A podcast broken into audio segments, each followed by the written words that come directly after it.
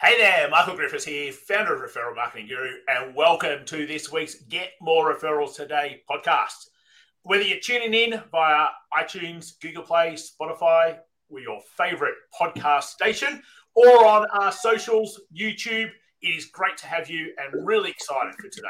Like today is something that's pretty pretty special. Been looking forward to this for for a couple of weeks since we uh, got in touch and, and booked this gentleman on because not only is he a good friend, but someone who just the thinking and the mindset and the thoughts that run through his mind, you could sit and listen to for literally years and years and years and years and years. So uh, don't miss a beat of this. Make sure you got pen and paper because you're going to have plenty of things to take down. Uh, it's one reason why I love getting a guest on. I'm not sharing who it is yet. You're going to stay with me because really, it transforms the way you think and the way that you do things and the way that you share the things that you share with your people. So, uh, as always, we don't run ads, we don't uh, have sponsorships. If you love the show, the simple fee is really easy. Just share it. Share it with another consultant. Share it with another service provider. Share it with another entrepreneur. Because the more you share things, the more we get great guests like this wanting to join us because they know that they're making an impact. And all of our people love making an impact. So without further ado, I'm going to bring on Simon Bowen. Simon, thank you so much for jumping on, joining us. Uh, the creator of the models method, but you're so much more than that. I really appreciate you being here. And for those that don't know anything about you, start us off. Just fill us in a little bit about you being stuck over there in WA because the rest of the country you can't get into. So, for the people overseas, WA is Western Australia. Michael, thanks for having me on. Good to see you again. I mean, we haven't been able to be in the same room now for well over 18 months because of what's happening. But I'm on the west coast of Australia right now. Uh, Michael's on the east coast of Australia. We couldn't be further apart uh, physically in this country. We're, we're on opposite coasts. Um, and, uh, you know, we've, uh, things are pretty good here, Michael. We're, we're not in lockdown, but like you, we're not leaving the country anytime soon either. So that's, you know, that's that's the problem. Um, it's an interesting question. People ask me a well, they say, "What do you do?" And you know, we we we, we've come to realise that, and I don't say this with any ego attached. We we actually haven't yet found anybody that teaches what we teach or help people do what we help people to do in business. And uh, you know, how did you arrive at that way of thinking about business? And um, you know, I, I've spent 25 or 30 years facilitating complex uh, and, and contentious issues in companies and in government. It's things like the government will say to me, We're going to put 200 people in a room together that are at war with each other over a policy, but they are united in their collective hatred of us. And you've got two hours, can you get them to agree? And uh, I have a reputation for being able to do that. You know, we're going to build a $1.4 billion sports stadium. Can you get all the stakeholders to agree on what they want in that stadium? We're going to deploy the Army, Navy, and Air Force into an overseas theatre of war, but we want external contractors to supply base services. Can you get them to all agree? Uh, we, you know, we're going to build a mine um, in Papua New Guinea on an island just off the north coast, and we need to get all the parties on board. Can you get them to agree? And so, so much of my uh, professional life has been about how do you influence a bunch of people uh, towards an idea. And, and I'd like to, I just want to float a simple thought for people. Um, you know, we, a lot of people talk a lot about systems in business. Uh, but the two the two most important systems in any business is the system for thinking and the system for influence. And people don't think of them as systems. But a business is only as good as the idea on which it's built and the quality of the thinking that's leading that. And then the ability to influence everybody else to support you. Staff to work hard customers to buy from you suppliers to serve you banks to fund you regulators to allow you to operate. And so the ability to think and influence is the heartbeat of business. And yet it's not something people talk about. And you know what I've discovered over this 25 years, it's been a natural way for me to work. I grew up in the country, like small country towns, 900 people. And you know, when I first got my license, and I said to Dad, "I'm going to drive to Perth," he literally got a stick and drew how to get to Perth from Dumbleyung in the ground. With this, people, people in remote communities draw to explain. You know, like, um, you know, I'm going to build a cubby for the children, Margaret, and you grab a bit of paper and you draw. Uh, now, they just it, they just draw, right? And I grew up like that, and then I then I went into electronics, and you can't you cannot design you cannot create an electronic circuit without drawing the circuit first. You have to draw a model of the circuit on paper before you actually make the reality. And you know, then when I came out of that industry and out, uh, you know, I thought I'd be a teacher. I was going to teach science and stuff, and you, you spend most of your time you know a formula as a model putting putting it visually in front of people. And we recently ran a survey on linkedin and we asked people how they would like to receive um, a complex concept. Would you like it told to you? Would you like it uh, written out for you?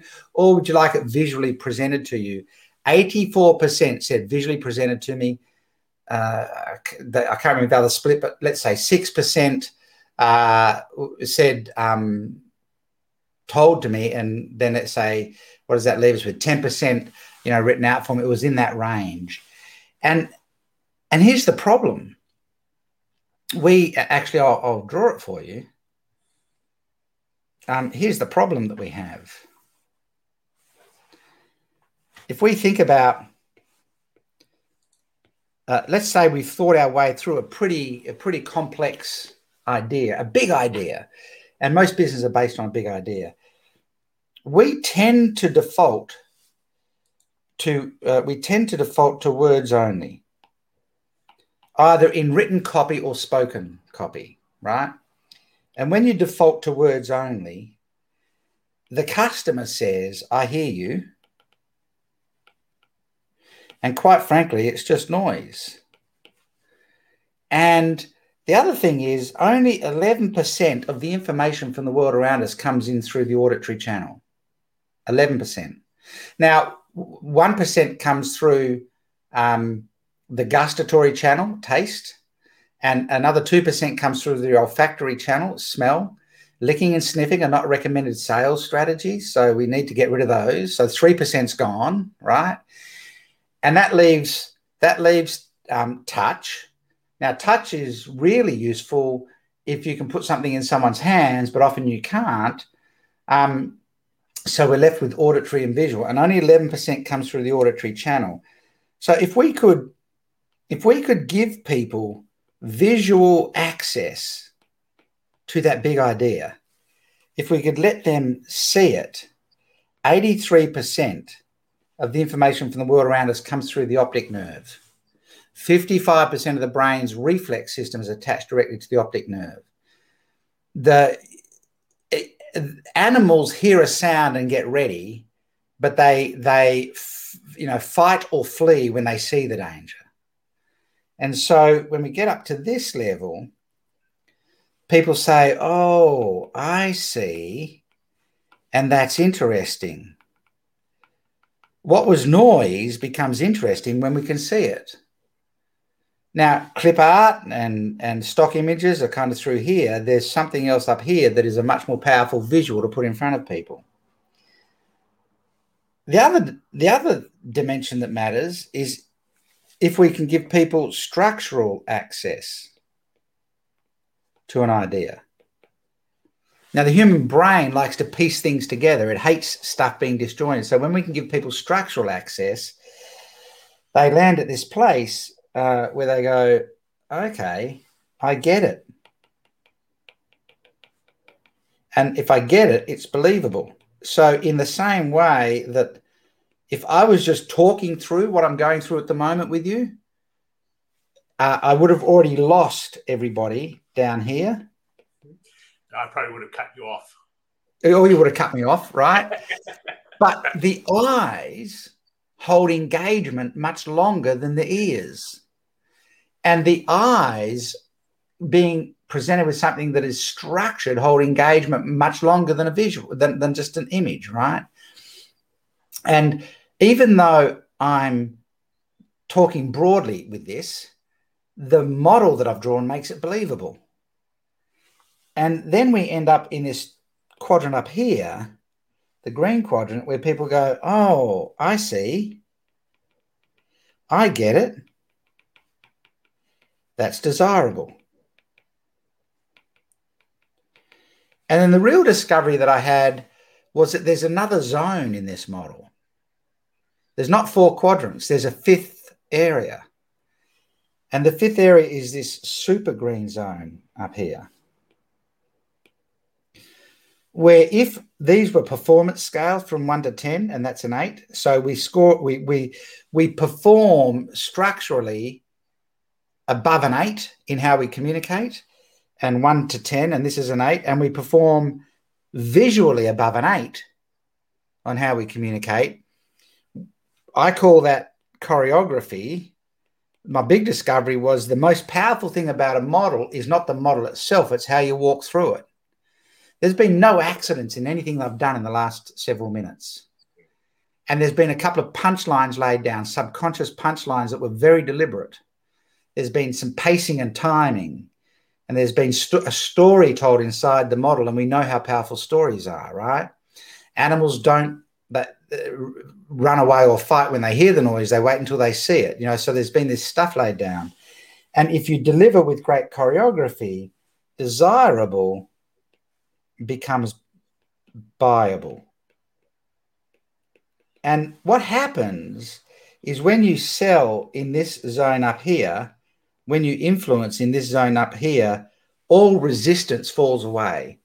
So uh, you can think of um, you can think of resistance below the line and influence above the line. It, and and no one no one likes to be pressured into a sale. So why would any of us use a pressure based way of selling when we don't like to buy that way? So you know, I I, I, I started to realize how powerful this idea. Excuse me for a moment. Sorry, I just had a little cough. I started to realize how powerful this idea of not only communicating visually, but with frameworks, models that really pull together complexity and delivered them into these little packages of simplicity that people could remember. So the audience might come away from the podcast going, I don't remember exactly what Simon talked about with the visual and the structural thing, but they've just remembered visual and structural.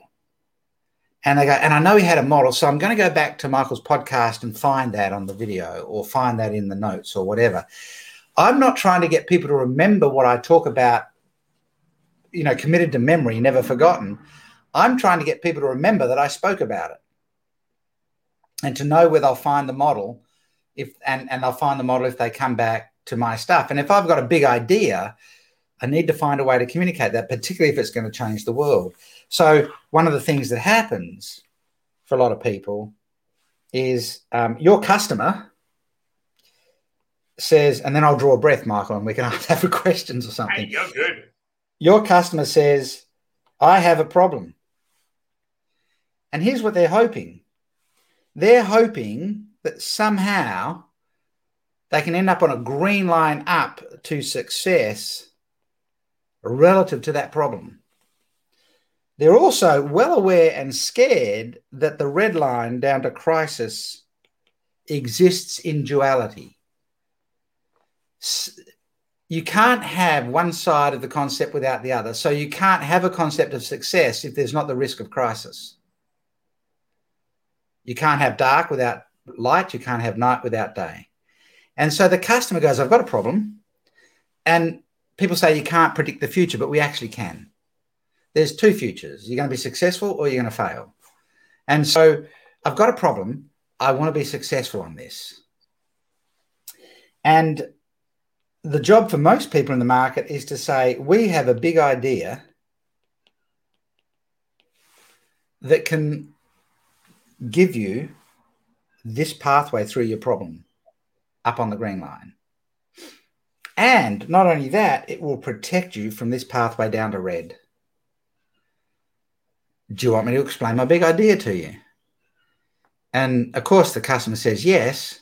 And then we hear people, well, we deliver it over five weeks. It, it comes in three boxes. Uh, all the instructions are there to put it together. It'll take an hour and a half, but, but like detail, and and that has just deflated everything out of the sale. Or people go, yes, we've got this big idea, and they're so enamored with their own idea, and they use such complex language that that it's a bridge too far no one can believe it as opposed to saying what we've got is a structured framework that can solve that problem for you would you like me to walk through the framework and all of a sudden everything changed now from a sales point of view a lot of people struggle with imposter syndrome and they're struggling with imposter syndrome because they're having to sell themselves they're having to say i'm awesome I'm the originator of this thought. We're amazing. You can trust us, blah, blah, blah. And as soon as you capture your big idea, your thinking into a frame, a model, the model becomes the influence tool. And now you're saying, we have this framework and it's a pretty powerful framework. The ego gets attached to the framework. And a customer, someone that you're influencing, whether it's a child and you're the parent, or it's a student and you're the teacher, or it's a customer and you're the salesperson, no one wants to buy your ego. They just don't. Um, but they're happy to buy the ego of a powerful solution, uh, or or the the the you know when I say the ego of a powerful solution, the efficacy of a powerful solution, and all they need to know is uh, will it work? And if you've got a framework that is proven and you can show that it works, it just changes everything. So I kind of discovered this way of facilitating these complex problems with people. Honestly, I'm just giving it this. This is like facilitation 101. Uh, and I would say to people, stop selling and you will sell more. Stop being a salesperson, start facilitating conversations. So I'd get in a room with 200 people. And I, if you've got them for two hours, I just discovered that if I frustrate them for three quarters of that time, like if for an hour and a half, I just frustrate them. Someone goes, it's not this, it's that. And I go, oh, interesting thought. Let me write that up on the flip chart. And somebody else says, no, it's completely opposite. Oh, interesting. Let me write that up on the flip chart. Uh, if I just frustrated people for an hour and a half of the available two hours, you, you, build so much tension in the room that they, they just refuse to leave the room until they get to an answer. And so at the three quarter mark, I go, you know what? I think I could draw a model for this. And I go to the whiteboard and facilitate a model out of the room. And at the end, they go, "Why didn't you give us that at the start?" I go, "We didn't have it at the start, folks. You you people built it, and it's really hard for people to disagree with a model that they helped to build." And they go, "Awesome. Well, that's the answer then." I go, "Great. So it's just a matter of implementing that then." And they go, "Fabulous." And so, even though I have a view of what that model is going to be, if I facilitate the room and let them put their language on the model, I just need to know. So this model doesn't have to say interesting, noise, believable, desirable. If I was in the live room, I'd say, well, when you see something, how is that different to when you just hear something? And they go, well, it's much more interesting. Oh, all right, interesting. Okay, when you when when when you when when there's structure to something, how is that different to when you're just hearing it? Well, it's much more you know, you, you can you can trust it. Okay, why would you trust it? What's more believable? Right, believable, great. Now I already know what I'm going to put on there. I just have to facilitate them to it. But they give me the words. Now it's their model. It's really hard to disagree with this, right? Stop selling, still start facilitating. So that's kind of tied up with some of the stuff about why this works, some of the some of the background history of where it comes from, and and I'll draw breath and we can we can go in a different direction. We can talk about whatever you like, but there's it's just so. Why do we? Why would we use? Why would we we rely so heavily on the eleven percent that is confusing? But we do. The two most important systems in business are the system for thinking and the system for influence. And we've got to be better at it. And the use of powerful, psychologically deep visual models for me is that system for thinking and influence. Love it, Simon. It's like we could be done, and people would be jumping up and down if they just got that. Good introduction. of what you do. and it's like, love it. Fantastic. So if you haven't grasped that, really, you've got to be able to take what you do and rather than just talking at people, because we tune out, you've yeah. got to be able to show them. You've got to visually be able to show them. Yeah. So I'm saying if you're if you're listening to this as a podcast, you need to go and find the YouTube uh, video. It's in the show notes below to be able to actually watch. Because I was sitting there just again, as I always do when Simon gets a pen and paper in front of him, just sitting in amazement. And I could just let him keep on going and going and going. And you think why that is? Because you're bought into it. You're on the journey with him. You're actually going through this with him at the same time. Yeah. So as Simon was saying, it's like, well, if he was just talking, what happens? You feel like you're being spoken at. And yeah. eventually you tune out. You're not engaged. We've all been in there, primary school, high school, where we sat there and we've had enough years' experience. You know, boring. But when you've got someone drawing and you're actually involved and part of the solution, it's really hard to not get excited about going, yeah, let's do that. Yeah, yeah. You know, when you draw, you draw people in. And, um, you know, people know that I draw all the time. I don't ever use PowerPoint. I always draw on a blank piece of paper or, or an iPad or something. You know, I've sold millions of dollars worth of our own consulting work on napkins and things. Um, you know, you just, and it's, you know, when you can draw from blank in front of people, you're positioned entirely differently. Here's what PowerPoint turns an expert into a presenter. Drawing something from a blank sheet of paper can turn a presenter into an expert. There's a real difference. And there's a deep emotional attachment to drawing for people. The first thing that most people put on paper was some really bad drawings with crayons of their parents circles, triangles, and squares, right? Nothing complex. And they got a lot of positive affirmation for that, and it probably got stuck on the fridge or even framed. And then when they went to school and they started to learn cursive writing, they were told to stay inside the lines and write at a certain angle. And if you're a left hander, like I was, uh, got hit with the ruler on the hand and made to write right handed. Um, and so a lot of people have such deep, powerful emotional connection to drawings and the oldest form of recorded communication, Michael, is some of us from our Indigenous, uh, you know, uh, uh, Aboriginal people with cave art, drawings on walls of caves, and yet we don't have the same attachment to words because of how we learnt them, right? And so when you draw, you bubble up all these feelings that people have about drawing is interesting, and you, there's a there's a there's kind of a problem that we have in the marketplace that I want to lean into. And sometimes people say to me, yeah, but you know, you can't always, the customer can't always see what you're doing, right? We've had COVID. And what COVID's done is it's turned Zoom and StreamYard and other platforms into the modern day phone. My 86 year old mother can use Zoom. So why would I ever say to a customer, let's jump on the phone? If I could say, let's have a call, and they half of them are thinking that already means Zoom. And I can actually visually be in front of them. Why would I cut out the visual medium when it's so easy today to have it? You know, Zoom is on everyone's phone devices, StreamYard, um, GoToMeeting, Microsoft Teams, whatever. Um, but having said that, I can talk people through a model just um, in language and have it popping into their head as I explain. You know, imagine imagine a triangle, and on the first side of the triangle, there's uh, there's geometry.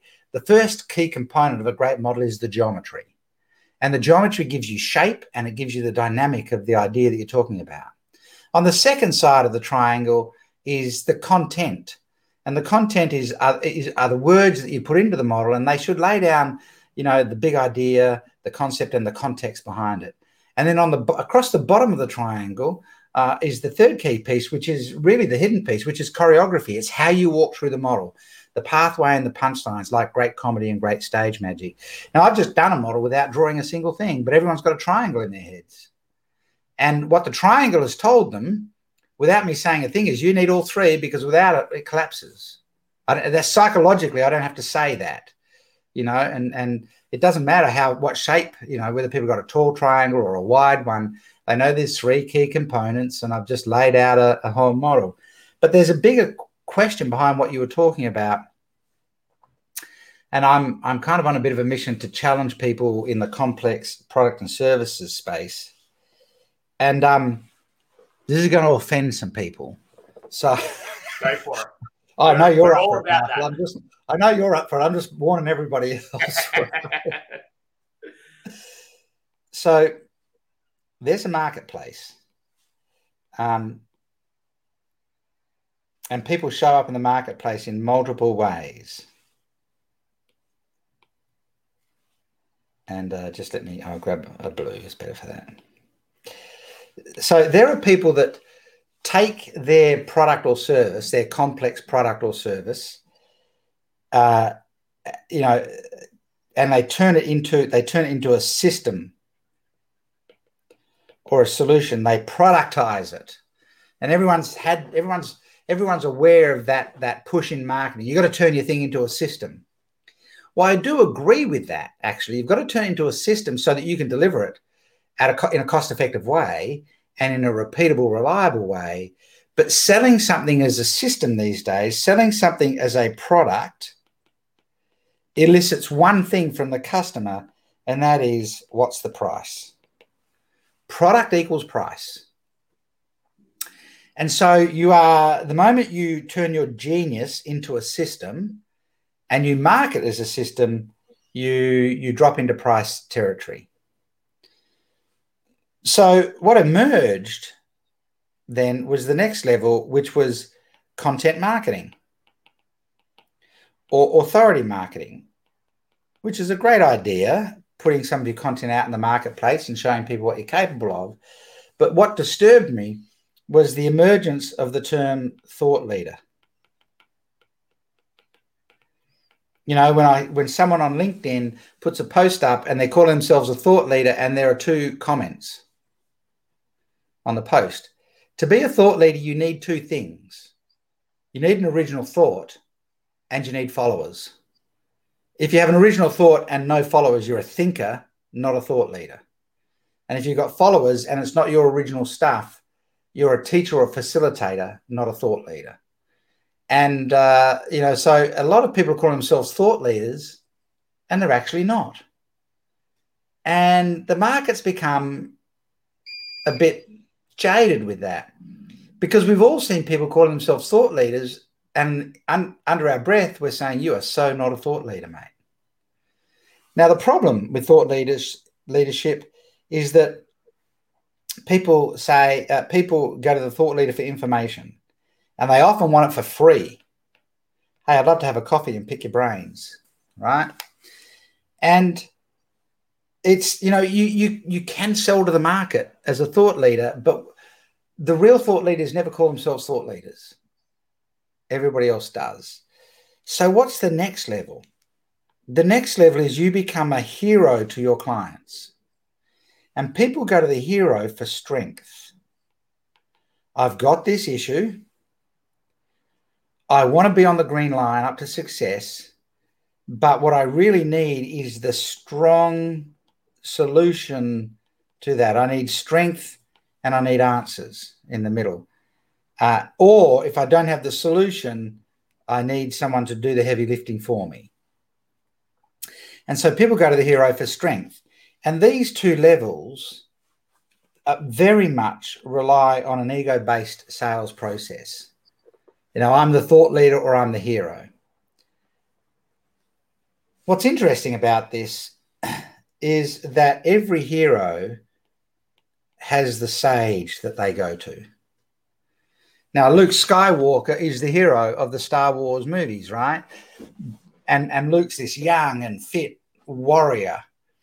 And he's practiced with the lightsaber and he can fly one of those spaceships. And Um, and he's driven by the cause, and he's got a sage, Yoda.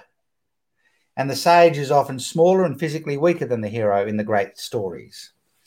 And so Yoda picks up a lightsaber and says to Luke Skywalker, Attack me, Luke. And Luke said, Yoda, I can't attack you, I'll, I'll kill you. And Yoda says, No, no, Luke, attack me.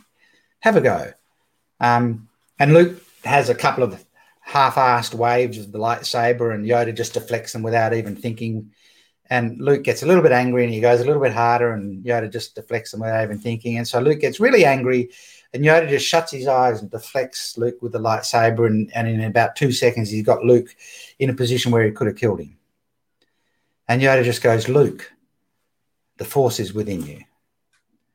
And the real strength of the sage is their wisdom. And the hero goes to the sage not for strength, but for wisdom. And the moment you sell from wisdom, egos are unnecessary. And the sage never calls themselves a sage. So the sage has three qualities. The sage has profound genius. So they they don't sell they they move away from selling through ego and they sell through wisdom. And so one of the first things that we do when we when we work with clients this is called the genius model. And you're you know you're very familiar with the genius model. But the first thing we do when we work with clients is unpack what they do into a genius model.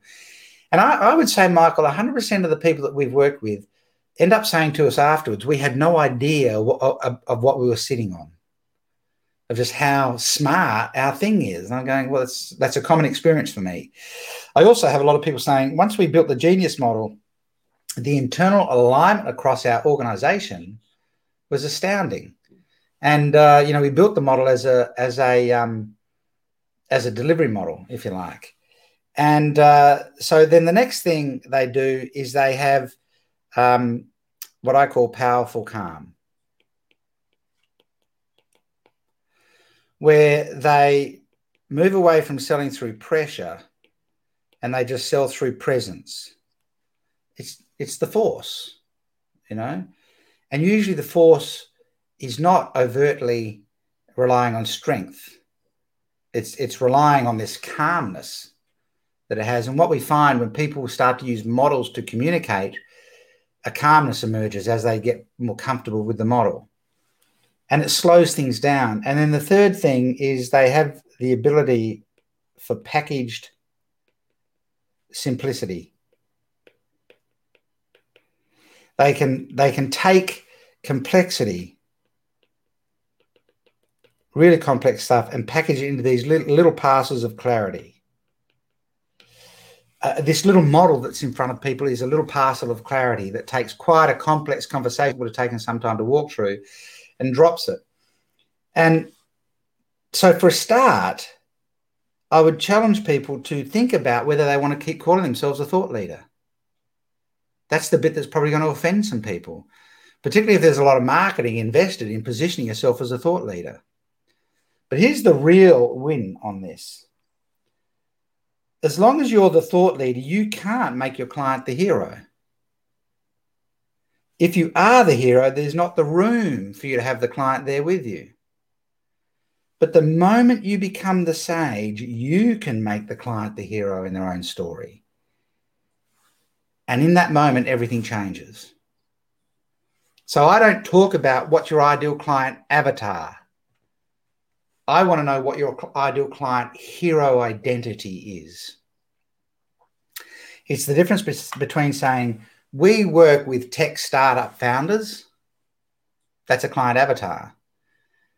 Versus saying we work with exceptional tech startup founders, or we work with extraordinary, or we work with purposeful tech startup founders.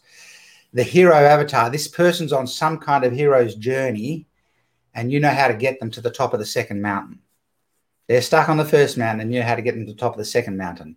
In the moment you can the moment you occupy this sage space, and so for us, the models are all about selling like a sage with profound genius, powerful calm, and packaged simplicity. and you make the client the hero, you clear out of that space, you let them be the hero, you let them be the thought leader in their own story, your positioning becomes incontestable and unassailable. And also, um, imposter syndrome disappears because you're not trying to sell through ego, you're not trying to be a hero. You, you it's okay if you're smaller and weaker than the hero because you have wisdom you don't need strength. You can make sure the hero has the strength. You just happen to know what the force is that will give them that strength. And it's wildly different positioning. Um, and then when I draw this model, people either go, oh, everything I've got out there about thought leadership, or, or people go, well, how do I get profound genius, powerful, calm, and package simplicity? And of course, that's a much, much bigger conversation. But it's it, it's an interesting you know, and I know given the um, your business, Michael, and and the whole idea, you know, of referral, um, people need to know how to refer somebody. People need to know how to talk about somebody. You know, um, I can say, you know, you, you kind of need to talk to Michael. He's the thought leader on how to really build a referral network, a referral system, and grow your business and you know, serve inside a community and have this quite deliberate, strategic, yet almost organic. I could talk, talk about you being a thought leader, or I could talk about you really need to kind of look at some of Michael's work. He's just got this profound genius around networks and referrals that others don't seem to have. There's a wisdom to it. And it's he's just so calm in the way that he actually you know puts it in front of people and, and it's so clear you know, and whether it's right for you or not, you should at least look at what he's got. And, and I think you're going to see that it makes absolute sense.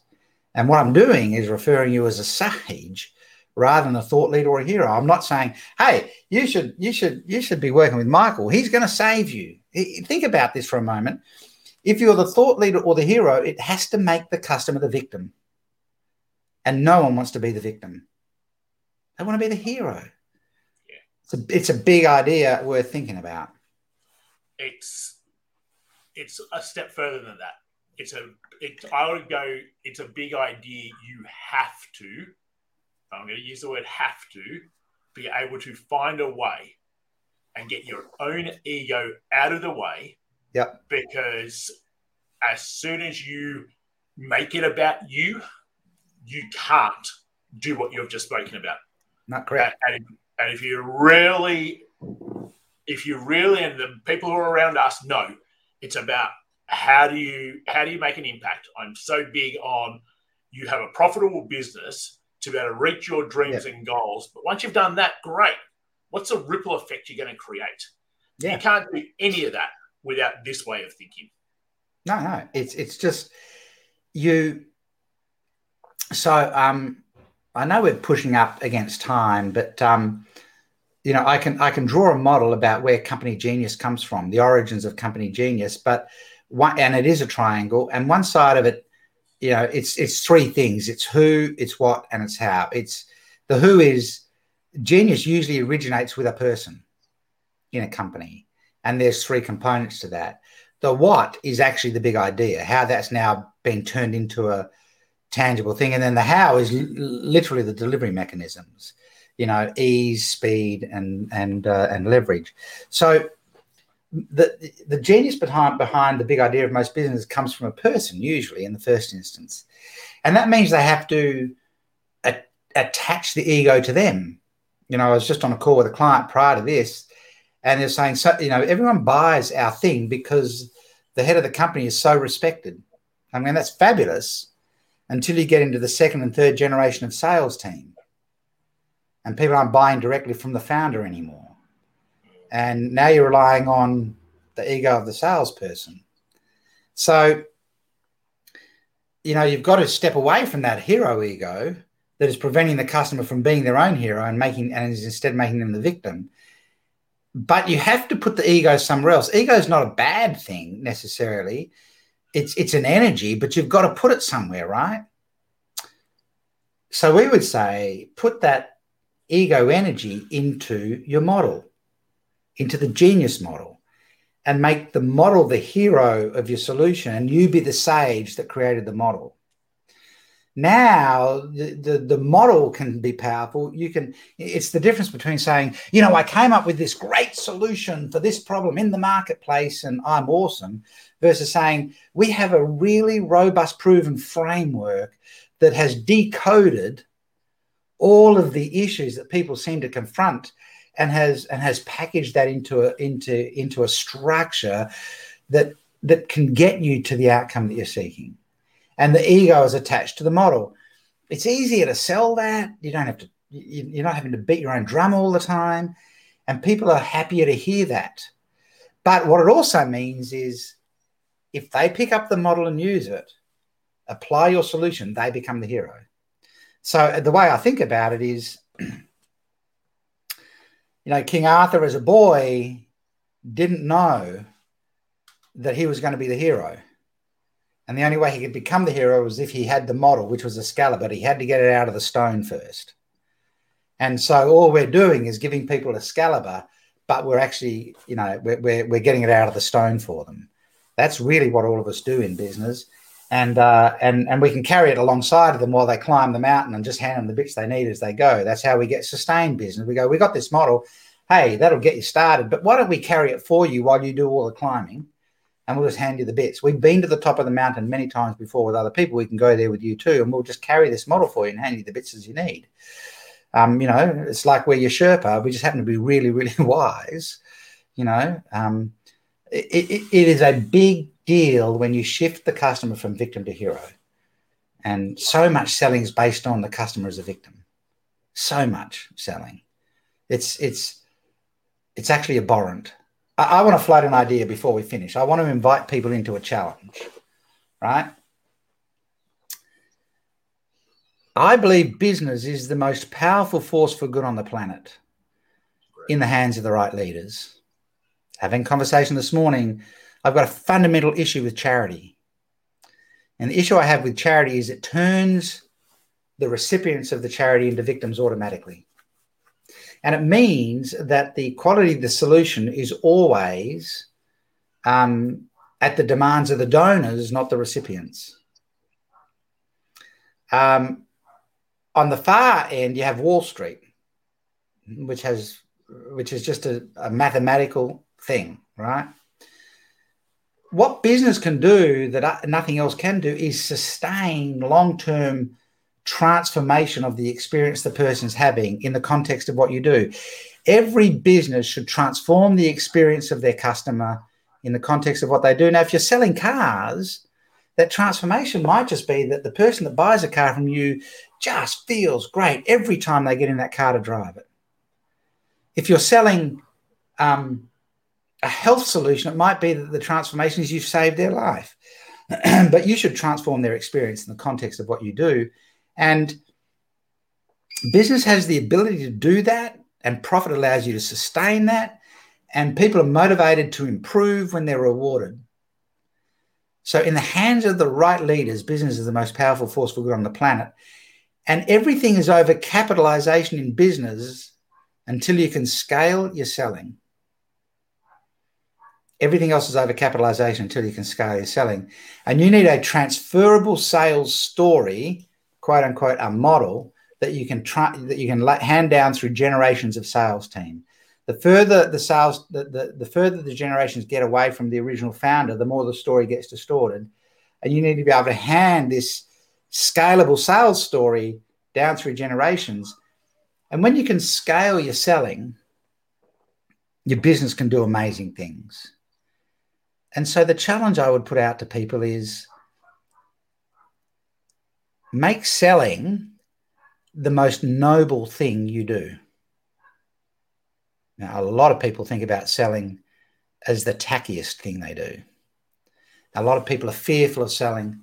A lot of people see selling as a necessary evil.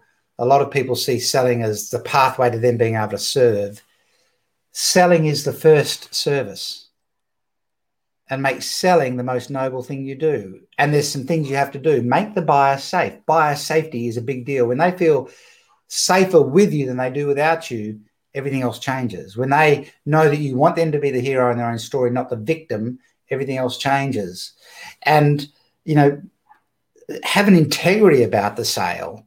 be willing to, you know, so, be willing to make a commitment to something and say, here's the framework and this is what it will deliver.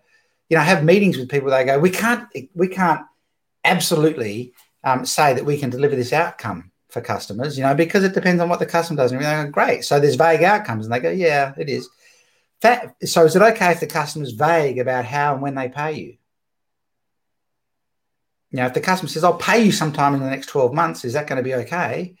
How would you feel about that? You know, and as the business, you go, no, we can't have that. You got to pay us, you know, every month or whatever. Okay. Um, but we have a vagueness about the outcomes we deliver.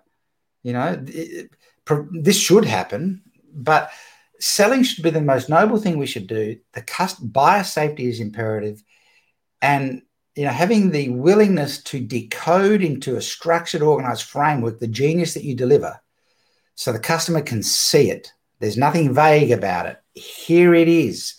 This model is an insurance policy that will work. That will work for you. We've proven it. We can show you how it works, and we deliver against it. So as soon as you bought from us, the first thing we're going to do is bring that model up again and start delivering and walk you through it. So what you saw on the front end is what you're getting on the back end. Make selling the most noble thing we do. It should be the most noble thing we do. It's the first step in service. I'm pretty passionate about sales. it's just, just it's bit. important. Yeah, no, I love it. And it's, it's so spot on. Um, before we jumped on, Simon, Simon goes to me, said, How long we got? Uh, if you just start talking and you're on a roll, I'll just let you keep on going because I know you can talk for weeks. Uh, but so I've, I've, really appreciated where we've gone. Pleasure. Um, it's it's amazing, and, and, it doesn't surprise me because it always is. And as I said, I could just sit and listen to you for years and years and years and years, and, and how simple you make things, and how you just bring it all together in such a profound way. And I still remember it. We still, we still to this day refer. You sat in a room as I was as I was teaching, and within like ten minutes, you went upside down triangle.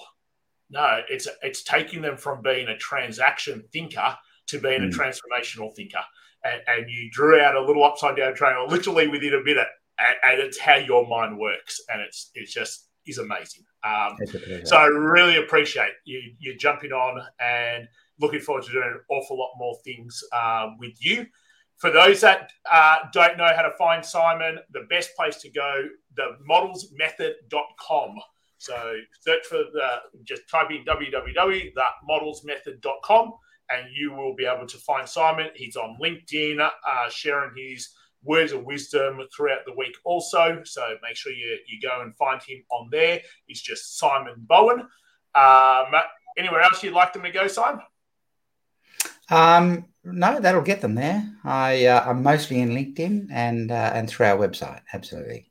Yeah, brilliant. So um, again, those people who who are listening to this on your favorite podcast station, probably suggest you go into the show notes and click on the video so you can actually see some of the things that, that Simon's drawn out. Uh, make sure you reach out, make sure you connect.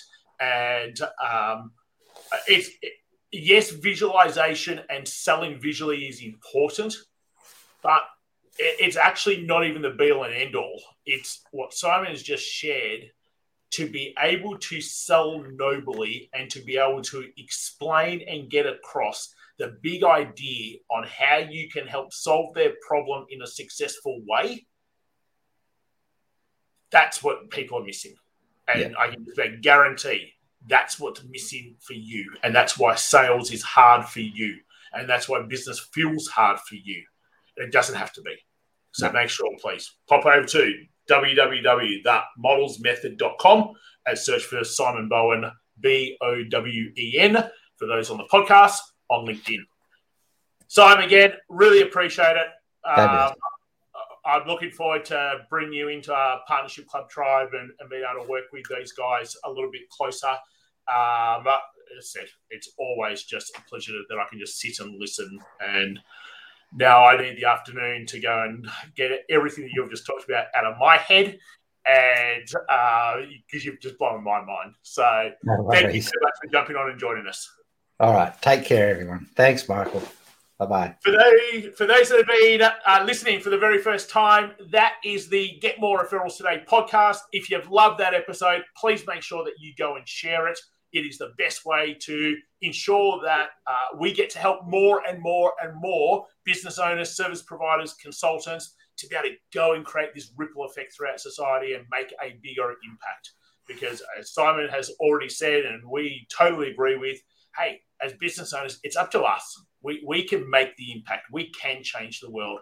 And you've got so many people to be able to go and help. So please make sure you share this episode with whoever you know that would really appreciate it. Till next time, guys, take care, and I'll speak to you real soon. See you later, all.